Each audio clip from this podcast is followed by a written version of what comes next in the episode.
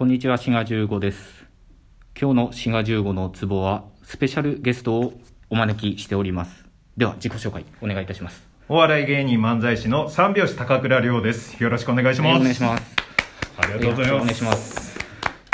いや、僕のこの番組でゲストをお呼びするっていうのが初めてでして、あ、そうなんですか。はコラボ自体はやったことあるんですけど、はいそそれはお邪魔する側だったんでい。、はい。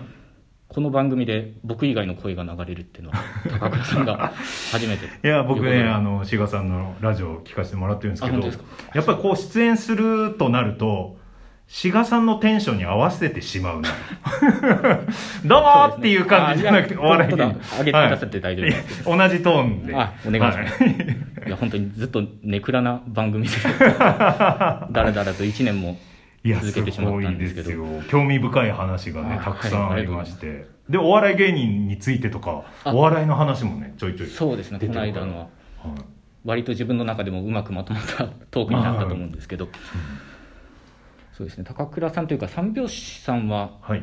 もう漫才師っていうことなんですか？コンコントもおやりに、えっと、もう、えーコントはやらないっていい。う僕の中で、まあ、お願いされたりとか、はいはい。えーコント番組あって、うん漫才師がコントをやるっていう番組とかだったらもう全然コント作ってやるんですけど、もう自分の中では職業漫才師という形にしようかなと思って ずっと言ってます。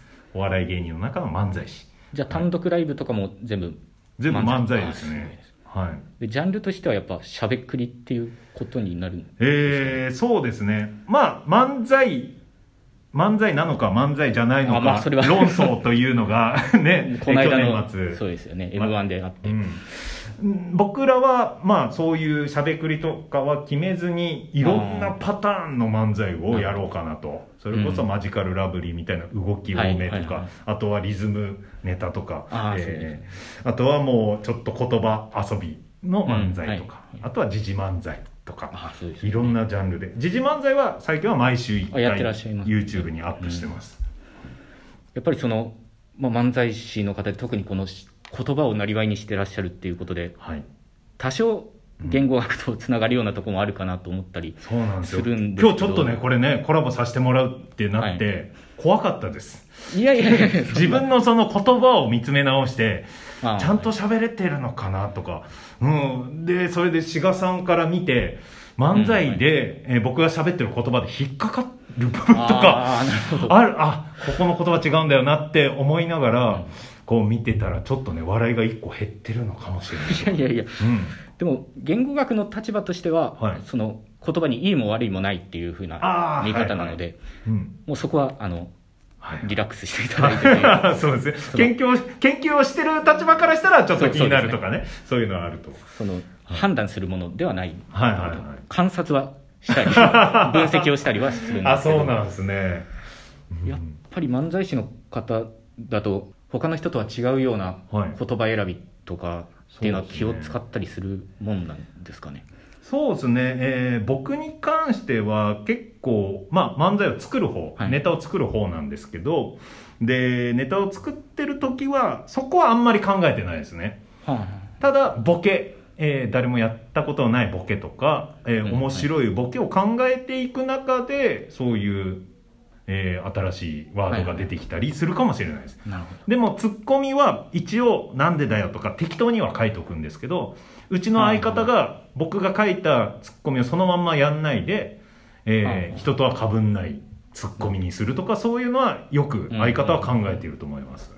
え、ネタ自体はどちらがおかあ僕がはい。で、そのやり合う中で洗練されていくっていう感じですねはい、相方は相方なりに一回持ち帰ってそこのツッコミワードを変えてくるとかそういうことはやってますね、いや、そういうのすごい、はいまあ僕もお笑いが好きなんで、はいやっぱり裏の部分っていうのはすごい気になるんですけど。う、ん。そうですね。あんまり見せるもんじゃないけどもう最近はもう見せてった方がねあこうストーリーも見えたりとかしていいかなと思うんで、その台本っていうのは文字に起こすんですか？そうですね。えっ、と今まではアナログで、えー大学ノートにこうね、はいはい。えー書いてたんですけど最近はもう去年ぐらいからですねもうスマホのメモ機能でああ、もこう書いて最先端ですね。はい。最先端なんですかね。うん、ボケツッコミって書いて、えー今ちょっと出しますけど、えー皆さん見えますかね？見えないかうん、見えないでしょ。いや、志賀さんのトーンで静かに言ってきたの面白い。見えないでしょ。ラジオなんだから。えー、これここの間の2021ですね年2月15日、時事漫才。はいこういう感じでもうずっとスマホとにらめっこしてこう、一個ずつ書いて。うんあこのマンのやつですねああそうです。はい。やる気満々ですうんと、相方は歩くあんまんですと。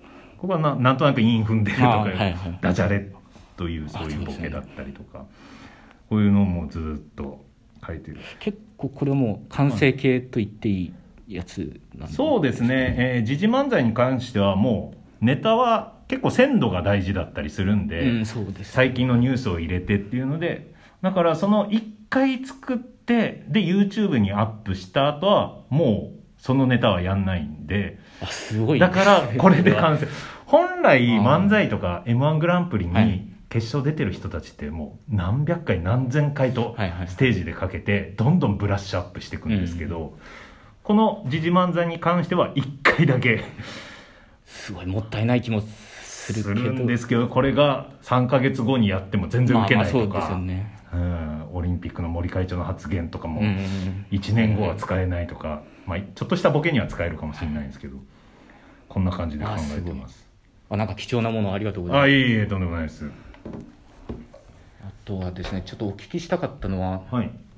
その本質的にというかお笑いって何なのかっていうどういう時に人はおかしさを感じるのかっていうのが、うん。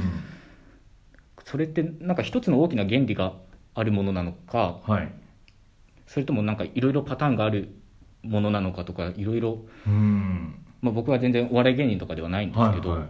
そういうの考えたりするんですけど高倉さんの中でお笑いとはって言ったらどういうふうに、は言えたりするんですあ。お笑いとは。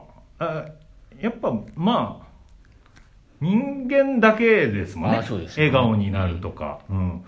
だからまあ基本笑顔にななってほしいという、そういう職業で、えー笑顔を見たいっていう、うん、あとさらにそこから声を出してはははって笑う、でさらにそこから大爆笑、えー僕はもうずっと大爆笑漫才やってるからずっと大爆笑の、あって、えーなってほしいんですよ皆さんには。やっぱ気持ちいいんでしょうね、気持ちがいいんですよ。それは多分笑ってる皆さんも気持ちいいけどやってるこっちも。受ける側っていうのはやっぱ違うんめちゃくちゃ気持ちいいいんですよ。でお笑いとは何？どういう時に笑いが起きるか、そうですえー普段と違うこと。想定としてたものと違うのが来るとお笑いになるんですよね、うん、だから漫才で、えー振りが、ん想定させるみんなで。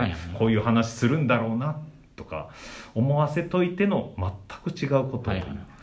えーその辺で悩みどころなのはもう漫才師としてこう認知されて、うんもう変なこと言うんだろうなって先に思われたらその振り幅が小さいと。だから志賀さんみたいにさっきちょっとボケたのが 志賀さんみたいななるほどなるほど。方がはい。もうそれが振りになってるわけで。で変なこと言った時にでかい笑いが来るっていう。だからああその幅みたいなのが。そうですよねうん、だからその中でやって、えー笑いを取るというのはやっぱり技術であったり声の大きさを変えたりとか、うん言葉のチョイスであったりとか、えーみんながさらに想像つかないことをこう考えてで違う切り口から、えー笑いを作っていくという過程でこう今はお笑いを作ってますね。まあそんなこと考えたことないです。あいやいやいや その割にはとかすごいいやでもおこがましい質問してしまってちょっと申し訳ないんですけど。はいなんかよく言われるのは緊張と緩和とかはいはいはい。言われたりもしますよね、それはもう昔から言うね、ダウンタウンの松本さんも今言って、さんがで昔勝橋尺師匠とかがもう常に言ってることで、でそれも僕も去年ぐらいにちゃんと考えたっていう。そうなんですね。それまではもう漫才でボケを入れりゃいい。んうん、うん。で関西の漫才師って結構その緊張と緩和をしっかりとやってて、漫才で「どうも」っつってで特に、えー和牛素晴らしい漫才やってて、はい緊張感をまず与える。ボケ一切入れないんですよ最初。振りまで、で,、えーで一つ目のボケまで一切。それが怖いですよね。そう。僕からしたらめちゃくちゃ怖いんだけど1個目のボケを受けさせるために、もう1分ぐらい笑いすがない。ごいですね。わーっと。これはすごい。吉本の多分授業とかで多分あああると思うんですよ。あーなるほど。僕サンミュージックわかんないですけどそれをやってるんだな。僕は最近20年目にしてちゃんと振りをやろうっていう。それまではこれでもかってボケ面白いこと変なことを言おうっていうそういうスタンスでやってましたね。いやでももしかしたらお笑いをこういうふうに考えること自体がナンセンスというかあんまり理屈で考えたって仕方がないとこがあるかもしれないんですけどそうですね。もう笑わせたもん勝ちっていうところも多分、うん。何にも考えてないでハプニングで椅子座ろうとして 座れなくてこけたっていうのが一番面白かったりするし、そう練りに練ったネタよりもなんかそういううん。思いがけないところっていうのが、あったりして。ねうん。えー三拍子の漫才は見たことあります？もちろん。もちろん見てます。どうどう言語学的に？的に？うん。でもやっぱり単純にお笑いを楽しみたいので、はいはい。そういうのはなしで、はい。まあ、まず一旦見るんですけど、はい。やっぱり僕がその一つ笑いが起こるっていうとこはうまくコミュニケーションが取れないような時に起こると思うんですよね、まあ、さっきの想定外のことが起こるっていうのは、はいはいはい。でそういう目で見ると三拍子さんの漫才は、まあ、王道というか、はいはいはい。きっちり沿ってるなっていう感じが、あはい、いたします。いやなんか評価するいやいやいや嬉しいです。そろそろいい感じの時間になりましたね、はい。じゃあもし高倉さん何か告知等あれば。えー僕はラジオトークで高くラジオやってますので、もしよかったら聞いてください。それと YouTube チャンネルで、えー、三拍子の漫才、王道。そうですね。ぜひ、はい、見ていただけたらと思います。はい。はい、詳細欄にリンクを貼っておこうと思うので。ありがとうございます。はい、じゃあ今日のゲストは高倉さんでした。どうもありがとうございました。ありがとうございました。